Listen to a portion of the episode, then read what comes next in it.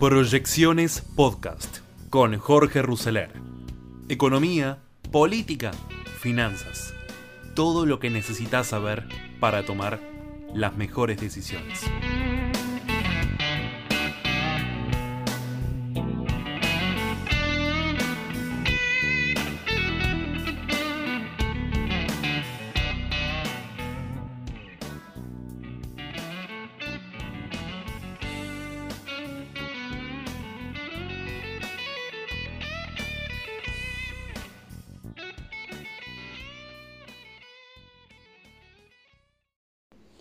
Hola fónicos, bienvenidos a un nuevo capítulo de Tiempo de Desafíos.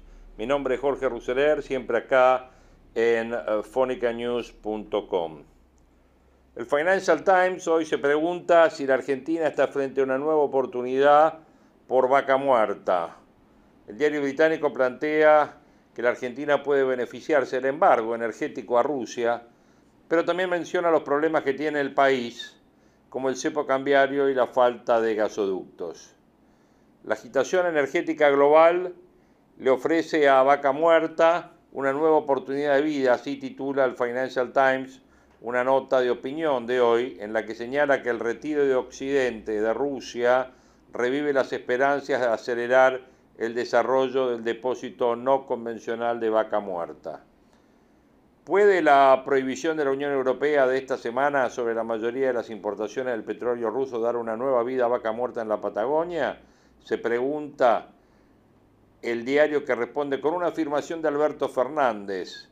Así lo cree el presidente de la Argentina, Alberto Fernández, que está hablando del potencial del segundo reservorio no convencional de gas más grande del mundo y el cuarto en reserva de petróleo para llenar el vacío dejado por el embargo occidental sobre la energía rusa. La Argentina, dijo a sus anfitriones alemanes durante la visita a Berlín el mes pasado, es una reserva de lo que el mundo necesita, alimentos y energía. Según cuenta la nota, firmada por el periodista Michael Scott, Chevron, Petronas y Shell están entre las empresas que se van a beneficiar si finalmente despega el desarrollo petrolero de Vaca Muerta y cita un informe de Standard Poor's que estima que la producción de gas podría ser de la Argentina un rival de Australia y de Qatar en el mercado del gas natural licuado, en un momento en que la demanda está creciendo. El expresidente de IPF y actual fundador y CEO de Vista, Miguel Galucho, opina para la nota y dice que el reservorio ya convirtió a la Argentina en un exportador de petróleo, aunque en una escala muy pequeña, y destaca su potencial futuro gracias a los costos de producción relativamente bajos y a la emisión baja en carbono. Sin embargo, el periodista señala que hay un inconveniente en la superficie del reservorio que tiene que ver con las decisiones pasadas del gobierno argentino. Dice, años de exageración sobre vaca muerta y su atractiva geología no han sido igualados por políticas oficiales atractivas, ya sea bajo el gobierno de Macri o bajo el gobierno actual para atraer las decenas de miles de millones de inversión que son necesarios. Vaca Muerta ha estado en desarrollo durante una década y a pesar de los costos de producción han caído a niveles cercanos a los de formación no convencional estadounidense, se está explotando menos del 10% de la superficie. Sin embargo, el gobierno dice que si el 50% de los recursos de vaca muerta se lleva al mercado, Argentina generaría 30 mil millones de dólares al año de ganancias de exportación adicionales. Luego de esta introducción, el cronista se pregunta entonces por qué todavía no ocurrió este desarrollo. Bueno, el gran culpable es el CEPO, es el control de cambios de la Argentina, que impide la repatriación de las ganancias. Después de años de cabildeo, el gobierno acaba de aceptar permitir que las compañías de petróleo y gas conviertan los ingresos de parte de su producción en dólares, pero esto está muy por debajo de la libertad que se disfruta en casi todos los lugares. Bajo las nuevas reglas, los grupos energéticos deben solicitar permiso para cambiar una cantidad limitada de pesos que se evalúan rápidamente a una tasa de apenas la mitad de la del mercado informal. Por otro lado, también hace mención a la brecha de precios de nafta y gasoil. Otro inconveniente es la fijación de larga data en la Argentina de subsidios a los combustibles, el petróleo se vende en el mercado interno a un precio controlado, que es la mitad del nivel mundial. Destaca la falta de infraestructura de transporte para evacuar la producción del sur argentino. La producción de gas de vaca muerta está limitada por la capacidad de los gasoductos existentes. Aún no se ha adjudicado un contrato para construir un nuevo gasoducto de 3.400 millones de dólares que va a conectar Vaca Muerta con Buenos Aires y el jefe del proyecto renunció el 30 de mayo. El gobierno dice que pronto va a adjudicar la licitación. Esto detalla el Financial Times de hoy. La petrolera YPF está explotando ubicaciones costeras para construir una planta para licuar gas natural para la exportación, pero hoy a pesar de Vaca Muerta la Argentina sigue siendo un importador neto de gas. No todo el mundo está esperando pacientemente, Sinopec de China vendió su posición en la Argentina el año pasado y ConocoPhillips también salió. Financial Times concluye que a medida que la estampida que se aleja de Rusia conduce a un rediseño del mapa energético global, el gobierno de la Argentina debe moverse muy rápido y con mucha más audacia si las empresas que se quedaron con vaca muerta deben ser recompensadas con un potro bronco, dice, en lugar de una vaca letárgica. Opiniones sobre vaca muerta, sobre el momento de la energía en el mundo y dónde está la Argentina parada realmente frente a esta circunstancia. Oportunidades, desafíos por delante, aquí justamente en tiempo de desafíos.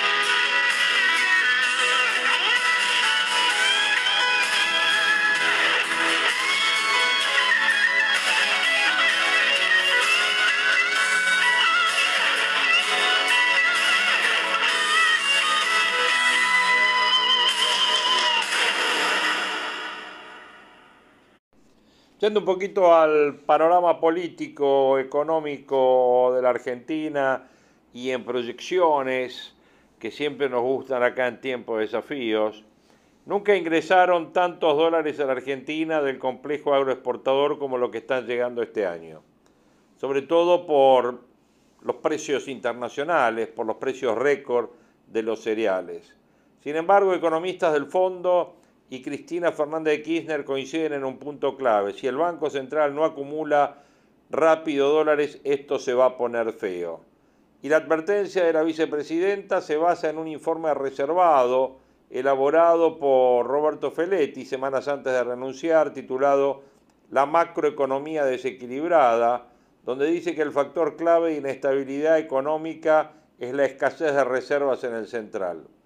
Repasa que en el bienio 2021, 2020-2021 ingresaron al país 27.300 millones de superávit comercial, más otros 4.300 millones aportados por el fondo en derechos de giro, suma no menor a la hora de considerar la estabilización económica y critica la actuación de Guzmán y de Miguel Pesa en el Banco Central, porque en ese periodo las reservas cayeron 5.100 millones.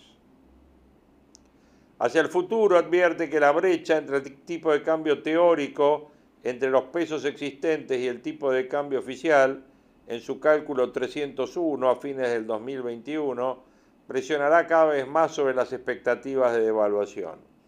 Y la falta de acumulación de reservas, a pesar de contar con esta oferta de dólares para hacerlo, es el condicionante de la emisión monetaria y del desequilibrio de las cuentas públicas a financiar en cualquier nivel.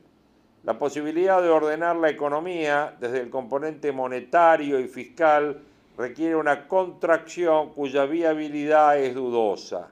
Queda por entonces saber cuáles son las anclas de estabilización efectiva futuro. Bueno, desde una visión diametralmente opuesta sobre cómo encarar el problema, los técnicos del fondo también advierten que a este ritmo se va a incumplir las metas de reservas para fines de mes. Hace un mes le transmitieron a Pese su preocupación y el diagnóstico. El dólar oficial se está atrasando frente a la inflación, 19% en el año frente al promedio del año pasado, y la brecha cambiaria en estos niveles impide sumar reservas. También le sugirieron la receta típica del fondo, apurar la evaluación oficial y subir la tasa de interés.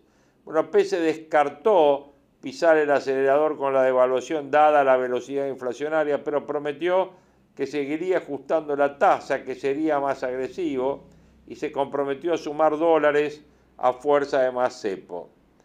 Vamos a los números, según los últimos datos del CIARA, en los primeros cinco meses del año, la liquidación del complejo cerealero llegó a 15.330 millones, récord histórico desde el año 2003.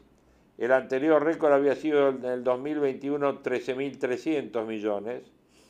Para tener una idea de comparación, en igual periodo del 2018, cuando le estalló la crisis a Macri, entraron la mitad de los dólares, 7.700, y en el 2011 con muy buenos precios, 10.300.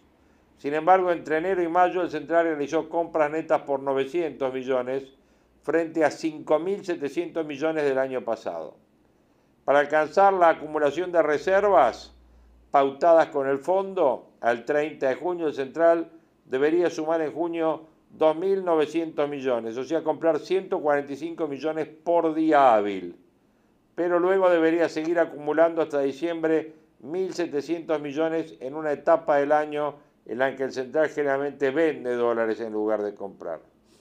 En otros términos, las reservas netas, descontando swap con China, encajes de depósitos y otros préstamos, hoy están en 3.500 millones, gracias a lo que mandó el fondo, por encima de lo que se pagó en los vencimientos con el FMI.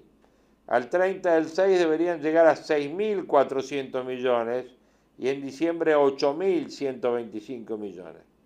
Una emisión imposible, a menos que haya un giro drástico de la dinámica actual. Nos preguntamos a dónde se van los dólares del agro. Bueno, las importaciones están en niveles récord, están achicando el saldo comercial, en especial por la disparada del gas y los combustibles por el tema Ucrania. Según el INDEC, Enero-abril las importaciones de energía sumaron 3.500 millones frente a 1.900 1.300 millones del año pasado. Las importaciones de gas ya suman desde el principio de año 2.000 millones con 31 barcos frente a 1.095 millones que se pagó con 59 barcos durante todo el 2021. Repito, las importaciones de gas ya suman desde principios de año hasta ahora 2.000 millones con 31 barcos. El año pasado se gastaron 1.100 millones para todo el año con 59 barcos. Según el INDEC, abril pasado el déficit comercial de la balanza energética se disparó a 5.600 millones de dólares, 128% más que el déficit de 12 meses a abril del 2021. Bueno, pero no solo las importaciones de energía son las que atentan contra las reservas, el CEPO con esta brecha genera lo que Eduardo Constantini definió como un mecanismo extendido de sobrefacturación de importaciones, y de subfacturación de exportaciones, o sea, sobrefacturación de importaciones para hacerse dólares baratos y subfacturación de exportaciones para cobrar dólares afuera y evitar liquidarlos al oficial. Hay mucha gente, empresarios que hacen sobrefacturación de importaciones y otros que subfacturan y generan dólares blue, entonces hoy el mercado baja por esa oferta que no va al Banco Central y mantiene al dólar en un valor más bajo. Sé que es una mala palabra decirlo, pero es la realidad, dice Constantini. Otro ítem que hay que mirar con atención es lo que está sucediendo con las compras de tarjeta de crédito en el exterior, incluidos pasajes y viajes, más atesoramiento de 200 dólares mensuales, que sigue muy acotado. Esa cuenta en abril llega a 645 millones de dólares, 300% más que hace un año, cuando fueron 149 millones.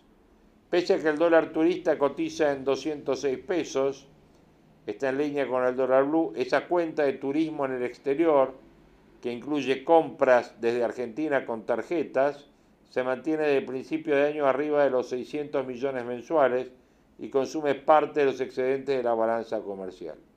El ingreso de dólares de turistas extranjeros que llegan al país y pagan con tarjeta al dólar oficial deja al central apenas 30 millones de dólares mensuales frente a los 200 millones de antes del cepo. Guzmán le prometió a Fernández dos cosas. Uno, que la inflación se irá desacelerando, más notoriamente a partir de julio, sin frenazo en la recuperación. Dos, que la acumulación de dólares en las reservas proseguirá todo el año, porque seguirán entrando dólares del, año, del agro hasta diciembre, les dijo. Y sobre el fondo, el ministro dice que la meta de la primera revisión ya está aprobada y que llegarán los fondos para afrontar los vencimientos hasta septiembre, cuando es la próxima. Martín Redrado le transmitió a Sergio Massa y a la vicepresidenta una visión distinta. Ampliación de la brecha cambiaria desde julio, caída del consumo y nivel de actividad en la segunda parte del año, inflación piso del 70% en el año y crecimiento de 2% si el EMAE se estancara en el mes de marzo, el crecimiento en el año daría 4% por arrastre estadístico. Con un índice de precios de 5% en mayo, debería descender al 4 mensual promedio de junio a diciembre para cerrar en el 70%. Guzmán tiene 90 días para ver si cumple su última promesa.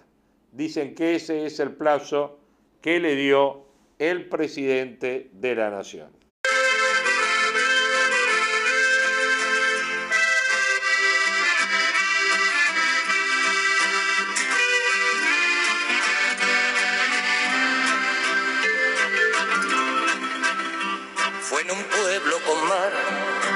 Noche después de un concierto. Tú reinabas detrás de la barra del único bar que vimos abierto. Cántame una canción al oído y te pongo un cubata con una condición, me dejes abierto el balcón de tus ojos de gata. Loco por conocer los secretos de tu dormitorio.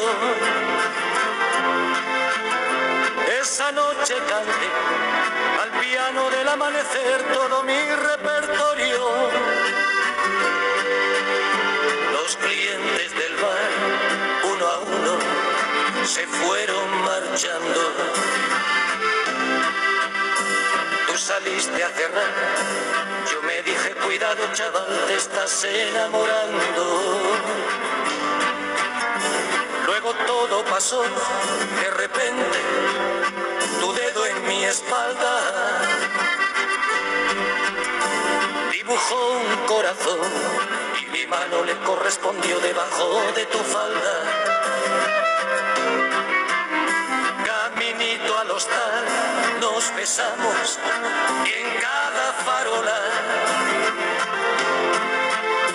Era un pueblo con mar, yo quería dormir contigo y tú no querías dormir sola. Y nos dieron las 10 y las 11, las 12 y la una y las dos y las tres desnudos al anochecer nos encontró la luna.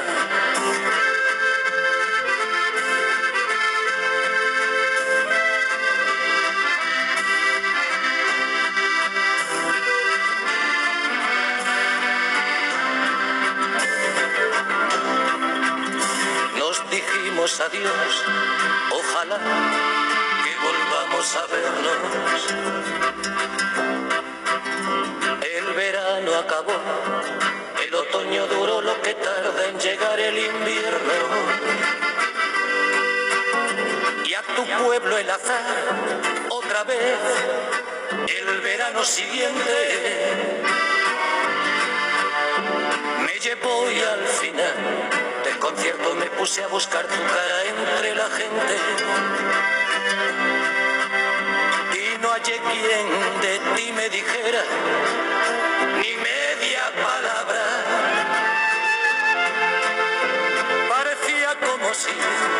me quisiera gastar el destino una broma macabra. No había nadie detrás de la barra del otro verano. Y en lugar de tu bar, me encontré una sucursal del Banco Hispanoamericano. Tu memoria vengué contra los cristales. Sé que no lo soñé, protestaba mientras me esposaban los municipales. En mi declaración alegué que llevaba tres copas. Y empecé esta canción en el cuarto donde aquella vez te quitaba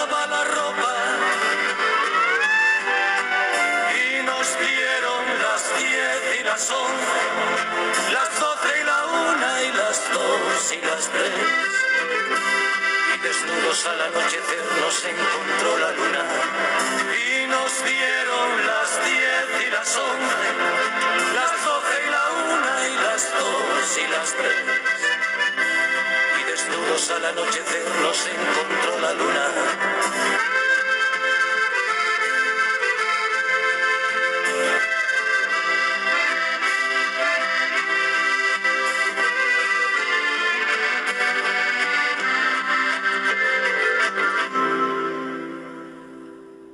Vamos un poco a ver qué pasa en la mesa política, el ruido político de la semana, para ir eh, viendo un poco qué perspectivas tenemos al respecto. Al principio de esta semana no se había atenuado el impacto informativo que detonó al oficialismo por las sísmicas declaraciones de Sergio Berni, cuando en un acto acompañado por el camporismo extremo del que pretendía separarse, Jorge Ferraresi describió ahí que si fracasa el gobierno, a él y a otros como él lo iban a seguir la cárcel y la persecución, mientras que otros iban a volver a dar cátedras en universidades nacionales e internacionales en clara referencia a Martín Guzmán, el ministro de Economía, que viene empoderado desde que cortó su diálogo el presidente con Cristina. Es una locura, nadie sabe cómo termina esto, pero quedó claro que el presidente lo salió a bancar al pibe. No puede ser que uno de los nuestros, el mismo que lanzó hace medio año la candidatura para la reelección de Alberto, ahora lo mande a la hoguera, acompañado por Sabatella y por Emanuel González Santalla, exclamó uno de los funcionarios a los que ya en su momento Cristina había descrito como un funcionario que no funciona. Bueno, el rápido reacomodamiento, otro más del intendente de Avellaneda en uso de licencia, está relacionado con la declinación final del presidente de la Nación, quien a través de dirigentes y ministros de su confianza había empezado un proceso de reconstrucción con el Instituto Patria y la Cámpora. Nada funciona y el cuervo Larroque lo dejó en claro cuando dijo que no hay mesas que puedan definir nada más. Describió alguien que lo conoce como poco. Su palabra no es solo la del hijo de los dos presidentes, sino también la de la propia vicepresidenta. ¿Qué pasó sin Alberto pero con Scioli? El martes todas estas dudas fueron confirmadas en la carpa armada para agasajar a los funcionarios que se acercaron hasta Cañuelas para la inauguración de seis cuadras de la Ruta 3 que había sido concesionada por el PPP, pero que Catopodis sacó de ese tema para continuarla de manera tradicional. Ahí luego de pronunciar su discurso en contra de ladrones de guantes blancos fue que Alberto Fernández, sabiendo lo que escuchaban varios que hablaban de manera directa con Cristina, lanzó que no podemos permitirnos perder y yo les adelanto que no voy a ser un estorbo para eso. Inmediatamente se generaron varios segundos de silencio, lo escuchaba Kisilov, lo escuchaba Sergio Massa, Catopodis, Alexis Guerrera, la dupla Arrieta que conduce el municipio y un puñado de intendentes invitados por Insaurralde. Kisilov, quien ha sido ratificado para volver a ser candidato a gobernador en el 2023, pero más Sergio Massa tomaron nota. No solo habrá paso, sino que a diferencia de lo que suponía inicialmente, el presidente no será de la partida. Quien avisó que sí lo haría si Fernández no se presentaba es Daniel Scioli, siempre activo desde Brasil, donde se mantiene más que informado por varios funcionarios que lo quieren en su equipo el año próximo compitiendo contra Massa y Guado de Pedro o contra ambos si terminan en una fórmula común. Sin embargo, la semana terminará con una sonrisa en el espejo de unidad al frente de todos, tras 100 días sin diálogo, presidente y vice serán noticia por la foto que los encontrará juntos en Tecnópolis por los 100 años de IPF. Uno de los participantes que ya tenía programado una salida radial para esa hora tuvo que llamar para pedir disculpas. Y dice, no sé qué va a pasar, la verdad que iba a ir hasta la coronilla contra Alberto, pero con esto prefiero esperar dijo un hiperkirchnerista de la provincia de Buenos Aires. Acerca de Massa, no le gustó mucho a su antiguo amigo, después enemigo y finalmente aliado Julio Zamora, el intendente de Tigre, que el bloque del Frente Renovador se haya abstenido de votar la rendición de cuentas municipal. A los renovadores los acompañó Nicolás Mazot, que además de separarse de Segundos Hernadas, le sirve para agudizar su rol opositor. Massa en Tigre es Mazot, dijo en breve pero contundente mensaje de WhatsApp distribuido a algún mal pensado funcionario municipal o de la propia oposición liderada por Cernadas, a quien a su vez acusan de ser parte de un contubernio porque gracias a los votos opositores los pocos amoristas pudieron aprobar la rendición de cuentas. Lo que sucede en Tigre es la regla, no es la excepción de la mayoría de los consejos deliberantes del conurbano, donde los pactos preexistentes indican que los oficialismos son oficialismos y la oposición hace oposición, salvo que la diferencia en favor de los primeros sea tan grande que no importa si los que están en contra votan de esa manera. Algo de esto parece suceder en la legislatura de la provincia de Buenos Aires, en la que esta semana siguieron las réplicas del sismo provocado por Joaquín de la Torre, al no querer aprobar los acuerdos alcanzados con la oposición de Juntos para votar nuevos funcionarios en la Defensoría del Pueblo y el Banco Provincia, como tampoco darle el cargo vitalicio como presidente del Tribunal de Cuentas al funcionario de Federico Tea. Yo ya estaba cocinando desde el principio de año este tema, si no me tenían por qué llamar a mí directamente ni Tea ni Insaurralde. Intuye, con la votación ya realizada, el senador por San Miguel. Si esto se hubiera charlado, me lo hubieran explicado o al menos blanqueado, bueno, pero nunca se trató en la mesa de la conducción nacional y como mi cargo como vice de la Cámara me lo dio esa mesa y eso no funciona más, es que preferí renunciar. Sin embargo, para desechar cualquier hipótesis de ruptura, Terminante dijo, no me voy de juntos, no voy a romper nada, simplemente hice esto para que el espacio funcione mejor y todos tengamos más claridad. Hasta el momento ninguno le aclaró las dudas, él sigue pensando que todo esto fue decidido muchos meses atrás. El martes pasado, una semana después del episodio en el Senado Provincial, en la Comisión de Interpretación y Reglamento que preside Fabio Britos, el PRO votó en contra del proyecto que pretende aprobar el oficialismo en el que restablece viejos beneficios jubilatorios a los empleados del Banco Provincia, mientras que el radicalismo se abstuvo. Esta diferencia le permitió por un voto que de la Comisión de Previsión y Seguridad siguiera el curso para este polémico proyecto impulsado por el oficialismo. Esto provocó preocupación en el entorno de Facundo Manes, poco habituado a estas situaciones, su mensaje disruptivo y directo, lejos de la apatía de la política, trabaja en búsqueda de consensos, pero no a cualquier costo, como refirió alguien que lo quiere y que lo sigue. También está siendo observado con mucho detenimiento en el PRO bonaerense, donde todos los procedimientos están bajo revisión, Cristian Ritondo es el principal aliado de los legisladores que sigue todo lo que le pide María Eugenia Vidal, más los que trabajan de manera más dispersa y fueron puestos por Jorge Macri y el resto de los intendentes de las provincias. Las encuestas que hoy manejan los analistas cercanos a Horacio Rodríguez Larreta notan con mucha preocupación que su candidato, que no quiere irrumpir antes de tiempo, sigue carreteando mientras que figuras más agresivas que abrazan el voto duro de Juntos con el Cambio, como Mauricio Macri o Patricia Bullrich, están mucho mejor en la actualidad. Arritondo, que ya difundió un video que manifiesta su política en materia de seguridad, ayer le salió un competidor en el entorno de Macri, que es Néstor Grindetti, que dijo que se merece un segundo tiempo y pone más ruido a esta increíble interna provincial. Como ven, la política en la provincia está que arde, la política a nivel nacional saben que obviamente la provincia es la madre de todas las batallas, como siempre definen los analistas políticos, y bueno, estamos en estos tiempos de desafíos viendo de vuelta si vamos hacia el 2023, como dijimos, o si el 2023 viene hacia nosotros.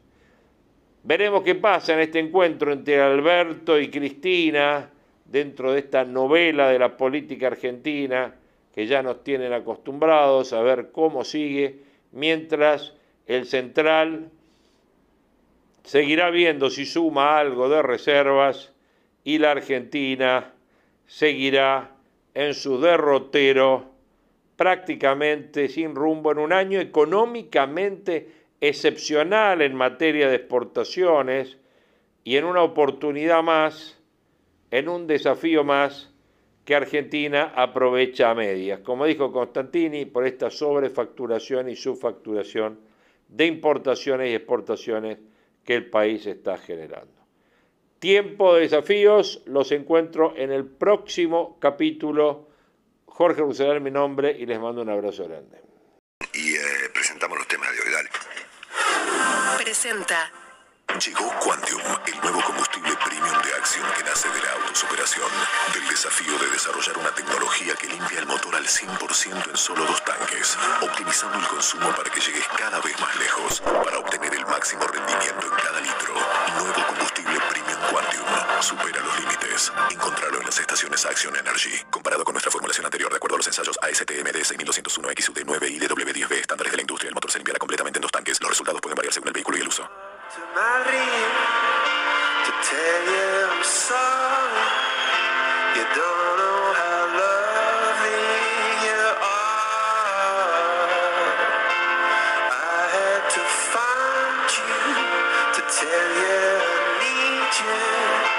Tell you I set you apart.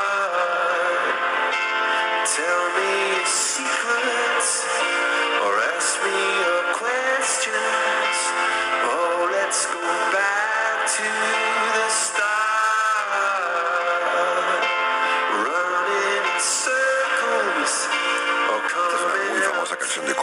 Antigua como Yellow, ¿eh? que se llama The Scientist, el científico, ¿eh?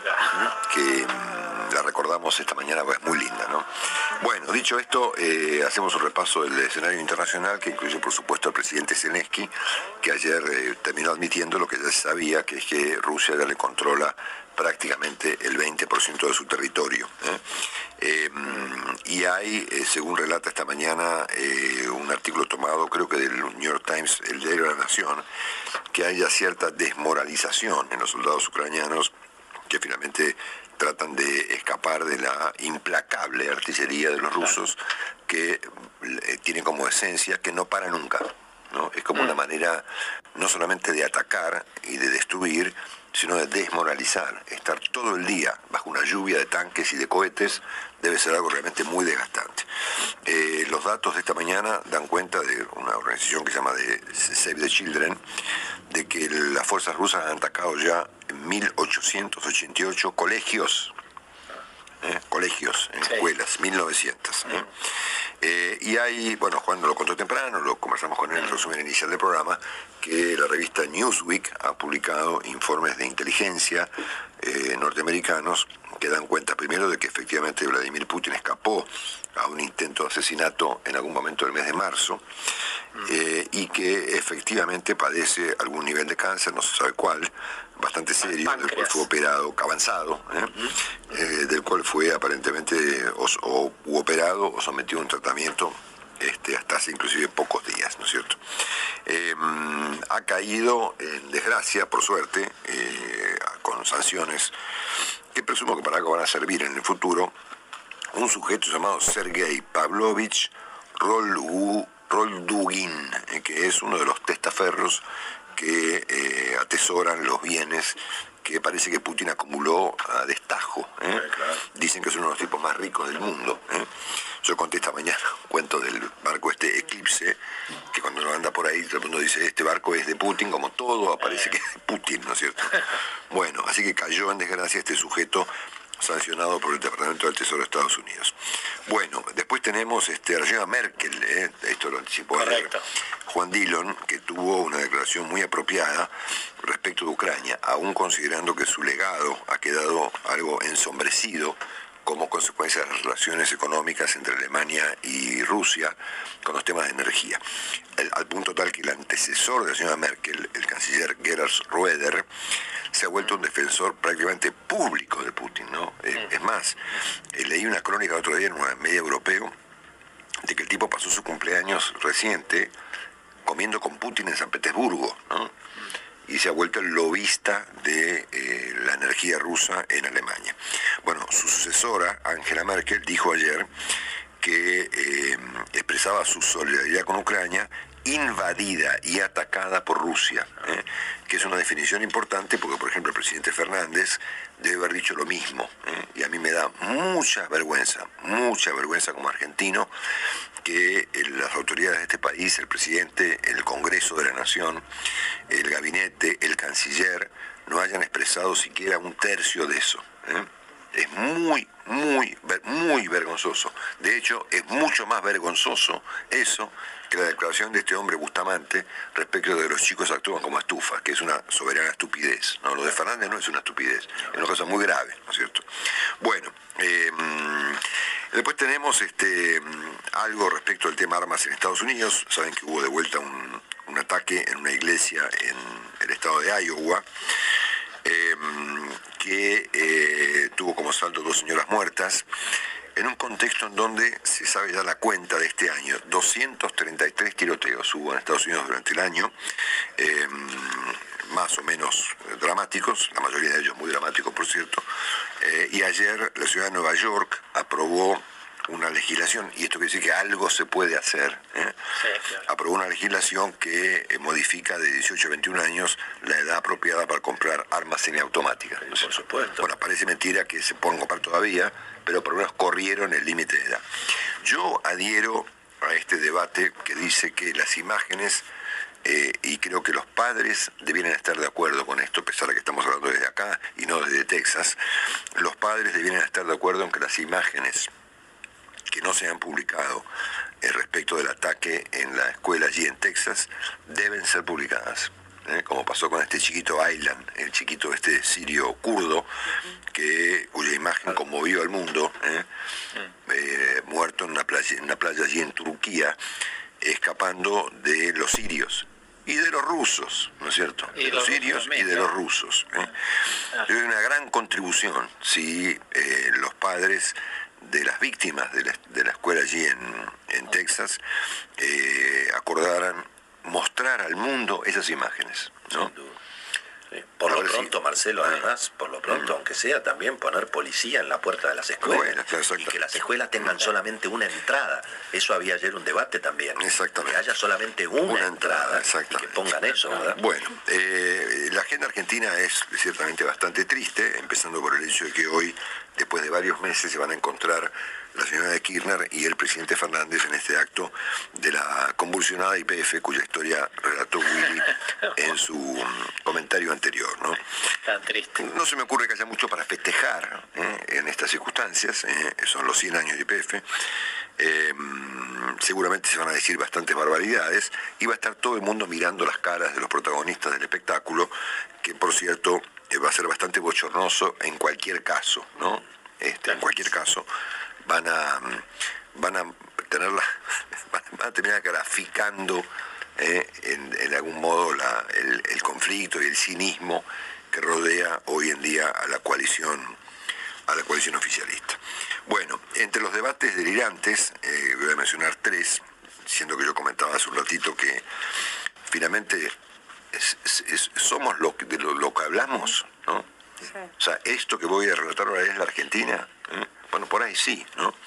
Eh, como consecuencia de un debate organizado por Jorge Fontevecchia en el diario Perfil, Javier Milei manifestó públicamente su, y este tipo puede ser presidente, que yo puede competir en la segunda vuelta, que el, no solamente apoyó la compraventa de armas y estas cosas, sino que además dijo que eh, finalmente era un mercado más, el mercado de los órganos. ¿eh? Y esto ha tenido repercusión porque ayer lo entrevistó Jorge Lanata y porque eh, ¿viste? Mm. finalmente la gente se, ocupa de estas cosas, por ahí está bien. ¿Eh? Em, y dijo que, eh, por lo que hoy cuenta el diario de la Nación, que Milei defendió la venta de órganos como una salida a la pobreza. Lo primero que habría que decir es que la pobreza tiene solución. Es el mundo civilizado le ha encontrado una solución a la pobreza. Que la Argentina no la quiere utilizar es otro problema. Pero en el mundo eh, los países prosperan, ¿eh? se desarrollan, sin necesidad de que la gente tenga que vender un brazo o un hígado ¿eh? O un riñón para un pulmón para comprar un departamento o ir al supermercado. En segundo lugar, es muy alucinante el hecho de que esta discusión es una discusión ni siquiera medieval, es una discusión de, de otra era de otra era histórica, ¿no? qué sé yo, presumo que ni los leandertales harían semejante cosa de cambiar un órgano por, por un pedazo de comida ¿eh? o por una por una por una choza, una carpa, ¿no es cierto? ¿Eh?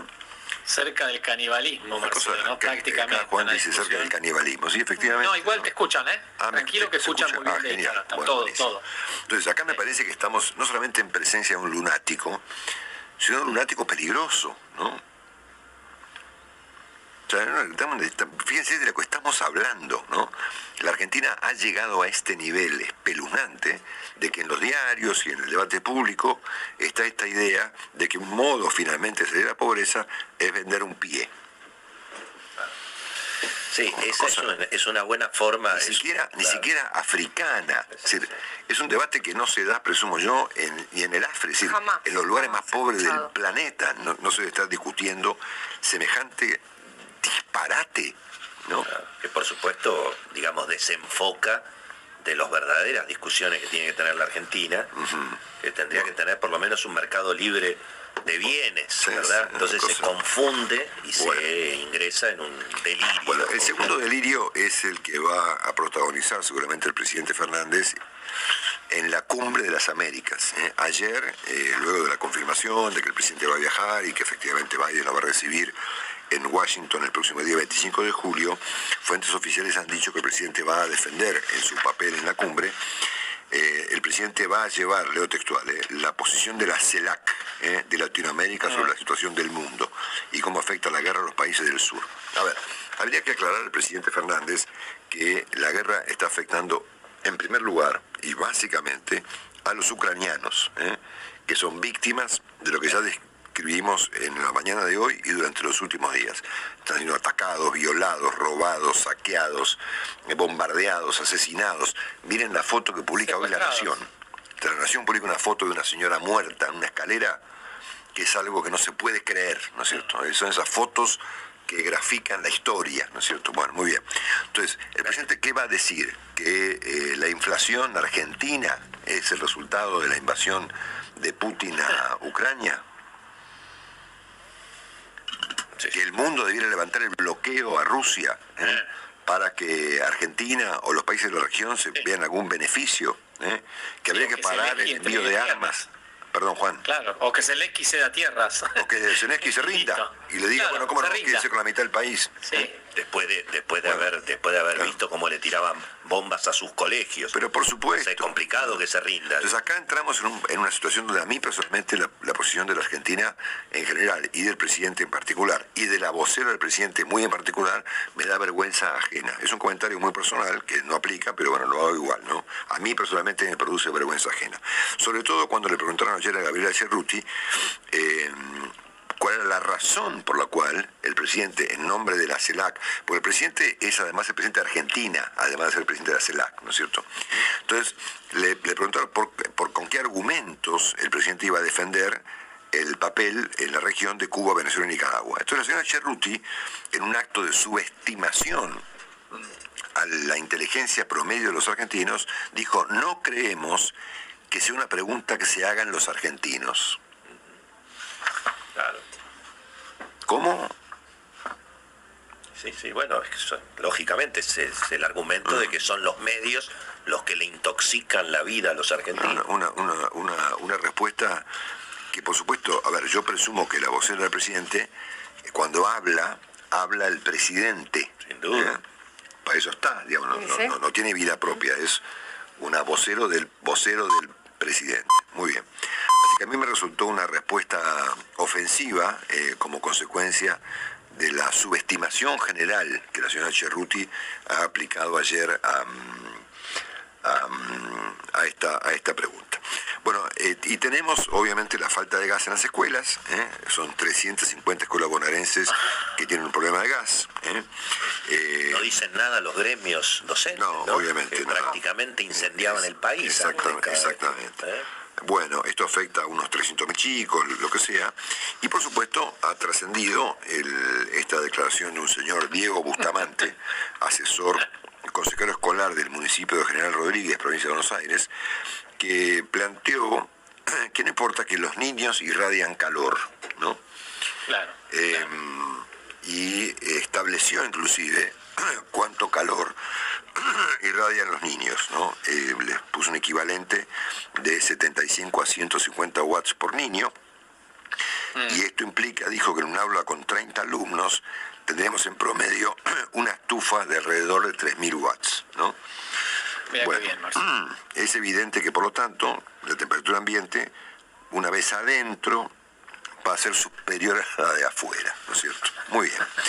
Ojalá el comentario quede acá, porque él podría implementar alguna, alguna solución adicional, por ejemplo, metiéndole a los chicos un, no sé, Una resistencia. una resistencia, ¿no es cierto?, adentro de, Claro, la- los enchufen. de los- y enchufarlos para aprovechar la presencia de los niños en las escuelas y que produzcan un calor adicional. ¿no? Siempre y cuando haya suministro eléctrico. Exactamente. Eso también está opinado. O podría este, meterles gas, ¿no es cierto?, y prenderles en la lengua una mecha para que los chicos irradien aún más calor, ¿no?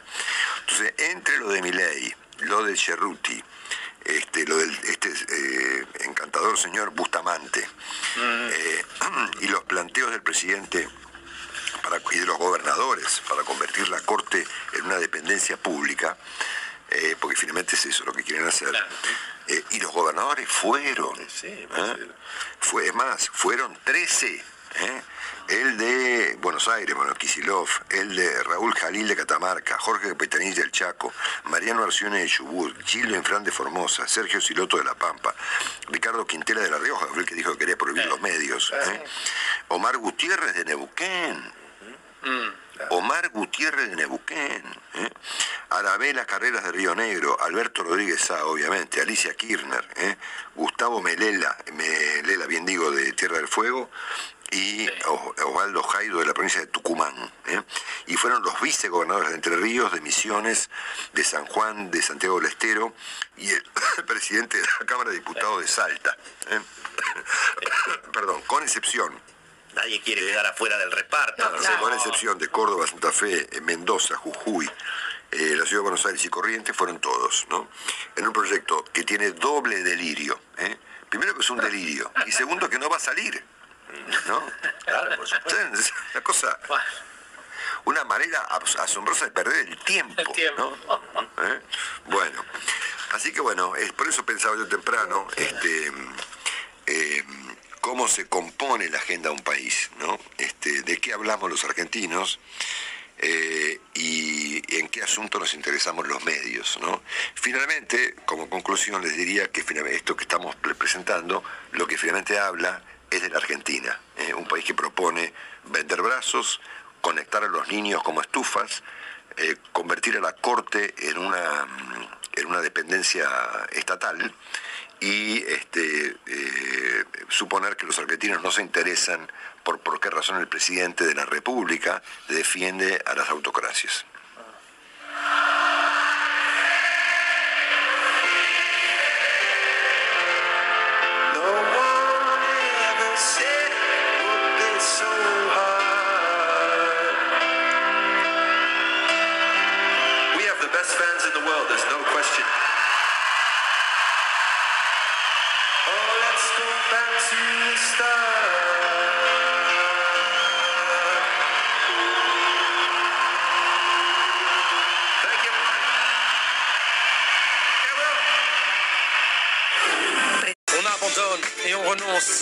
S'enlise et on s'enfonce, on s'enivre, on se défonce. Plus personne ne s'étonne, on se retrouve sans défense, on se jalouse et on s'envie. Vois quoi désormais se 8 horas 44 minutos, ¿eh? 3 grados 8 décimas la temperatura, humedad 90%, el cielo despejado, pero va a estar nublado durante la tarde y frío y una máxima de 12. Sí, los saltimbanquis se comunicaron con un amigo mío en- que está en Francia, que no es Juan, sino que es el señor José Luis Clerc, que va a estar al aire con nosotros en un ratito. Y le pidieron a José Luis que me pida, y de hecho lo acaba de hacer, que no saquemos la canción de Para cuando la vida. Por lo tanto, hoy la agenda económica del señor Guillermo Gulicó, Pero este día no, viernes sí. 3 de junio, Así es. está acompañada y presentada por los saltimbanquis. Vamos. muy bien.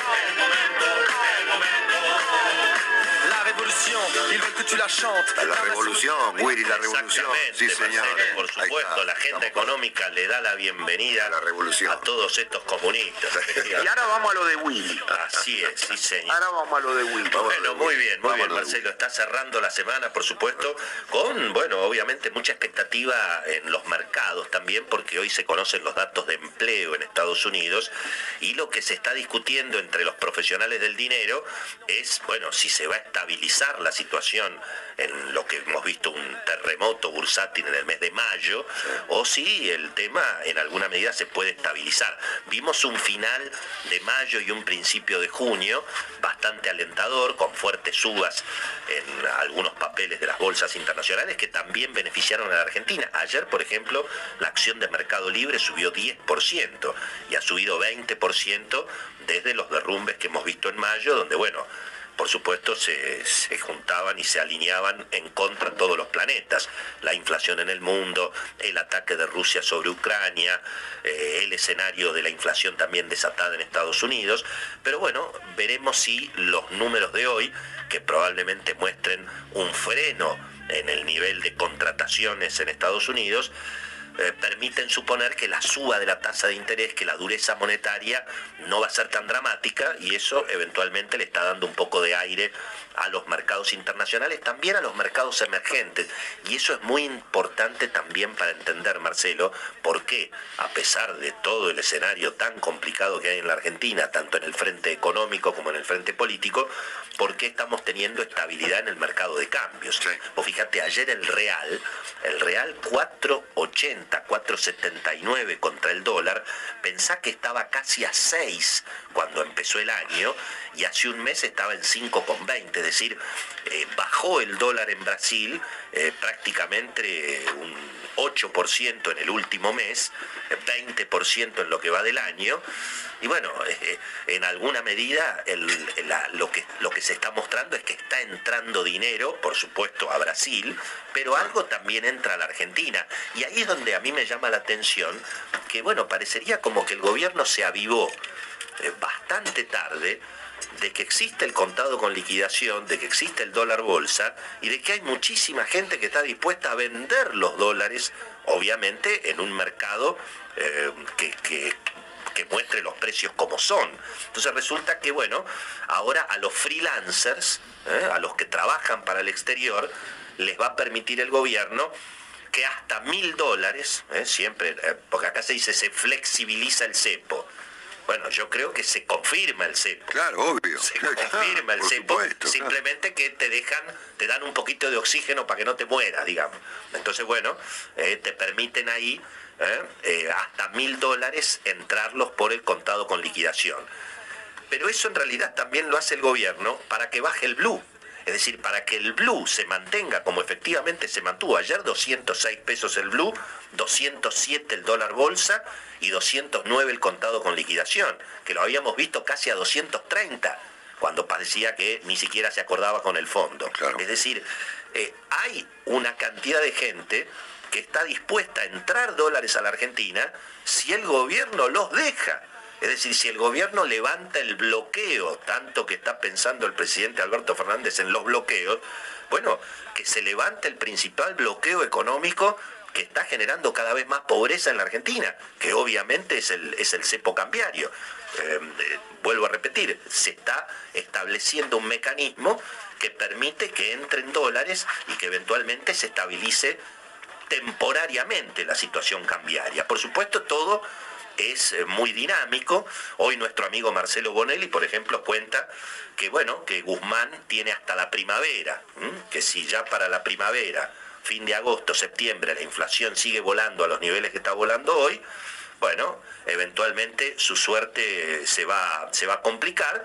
Lo que pasa es que, claro, desde el cristinismo lo que se está pidiendo es, en definitiva, reemplazar a Guzmán para, bueno, para de alguna manera radicalizar más la intervención económica, más cepo cambiario, eh, precios máximos prácticamente para todos los productos de la canasta básica, obviamente subir las retenciones por decreto, que desde mi punto de vista es lo último que le faltaría al presidente en esta saga que hemos visto en, en estas últimas semanas, de un presidente muy cristinizado, ¿verdad? Por lo tanto, bueno, lo último que le falta es directamente firmar el decreto de suba de las retenciones y bueno, y obviamente generar un conflicto y una conmoción política en el país que eh, todos nos imaginamos en función de lo que fue en su momento eh, la epopeya del campo argentino contra el intento del gobierno de Cristina de las retenciones móviles, que hubiera supuesto, bueno, prácticamente 60-70% de retenciones contra los productores agropecuarios. Marcelo, hoy em, también figura, por supuesto, en la agenda económica eh, el- la celebración por los 100 años de IPF, ¿verdad? Eh, y bueno, y ahí sí, en alguna medida eh, tengo que coincidir con las notas que ha publicado en todos los diarios el presidente actual de IPF cuando dice que, bueno, IPF finalmente es la historia argentina, ¿verdad? Ahora, claro, y efectivamente, IPF es la triste historia claro. precisamente económica de la Argentina. Desde luego que IPF tiene 100 años, nosotros no tenemos 100 años, pero bueno, eh, recordemos qué es lo que ha pasado en materia económica con IPF. Por ejemplo, cómo en su momento la administración militar durante el proceso utilizó IPF, bueno, para hacer un desastre. IPF era la garantía de la famosa deuda externa, toda la deuda que se tomó durante la administración militar y bueno, por supuesto se garantizaba con IPF. Después llegó la época de la democracia, ¿verdad? Y bueno, eh, durante la administración Alfonsín también se mantuvo una situación también tremenda, que era que IPF pagaba el petróleo y pagaba la nafta al sector privado, a los petroleros privados de la Argentina. Claro, la pagaba a precio internacional y la tenía que vender a precio político. Es decir, las pérdidas para IPF durante años y años a favor también del sector privado. Las grandes fortunas petroleras de la Argentina, los grandes apellidos petroleros de la Argentina, entre otras cosas, y bueno, se lograron con este mecanismo que fundió a IPF sistemáticamente, ¿verdad? Una situación increíble. Y después vino, por supuesto, la época de los años 90, donde hubo un- una decisión muy inteligente de la administración Menem de hacer una empresa mixta, no privada, que fue la IPF de José Tensoro, que ¿verdad? tuvo un gran presidente, fue Pepe. Exactamente, que era una empresa mixta, es decir, el Estado seguía, seguía siendo el accionista mayoritario, pero el management de la compañía era un management privado, una compañía que cotizaba en bolsa. No solamente privado, era recontra profesional. Por supuesto, Él y había que tenía que- convocado- así yo los conocí a todos ellos y los conocí mucho a José Estensoro, mucho lo conocí. Claro. Eh, eran todos ingenieros, Así no, no había un solo político ahí, ¿no? Eran Así todos es. tipos de los pozos petroleros. Lamentablemente José Estensoro murió en un accidente aéreo Sí. y después vino también durante la era Menem la privatización de IPF, Claro. que eso se hizo en el año 1997 cuando se vendió IPF a Repsol, que Repsol era un 7-Eleven. O- obvia- ¿eh? Obviamente que Estensoro se oponía a Por eso. ¿no? supuesto, Claro. por supuesto. Después, bueno, después vino la argentinización de IPF, que esa la hizo Néstor Kirchner, cuando introdujo en el capital de IPF a la familia Eskenazi. Eso se llamó la argentinización de IPF. Y luego, ya sin Néstor Kirchner, había fallecido Néstor Kirchner, Cristina presidenta, ahí vino la expropiación de IPF, cuando los echaron a patadas a los Eskenazi, negociaron con Repsol y quedó un juicio que los argentinos tendremos que pagar algún día, que no se sabe si es de 3 mil millones de dólares o de 10 mil millones de dólares, ¿verdad? Pero bueno, después apareció la administración Macri, que yo diría mantuvo el statu quo, em, no, no, no se modificó ese, ese, ese esquema, es cierto que los precios obviamente se liberaron, YPF empezó a perder mucha menos plata durante la administración Macri, pero tuvo que asumir unas deudas impresionantes. Y bueno, y luego vino finalmente el momento actual, donde yo diría que lo que tenemos es una reprivatización de IPF para una facción política. Claro. Hoy IPF está manejada básicamente por la cámpora y se cumplen 100 años de una compañía en un país sin gasoil, con cientos y cientos de escuelas sin gas y con una compañía como IPF que está cotizando a 4 dólares con 66 en Nueva York, cuando el petróleo vale más de 120 dólares. Coincido ¿eh? con la mirada del actual presidente de IPF, que ha dicho en los diarios que efectivamente IPF es la historia de la economía argentina y del desarrollo argentino. La, la revolución. La triste. La, la revolución. Triste historia, tenés, la revolución. Gracias, Willy.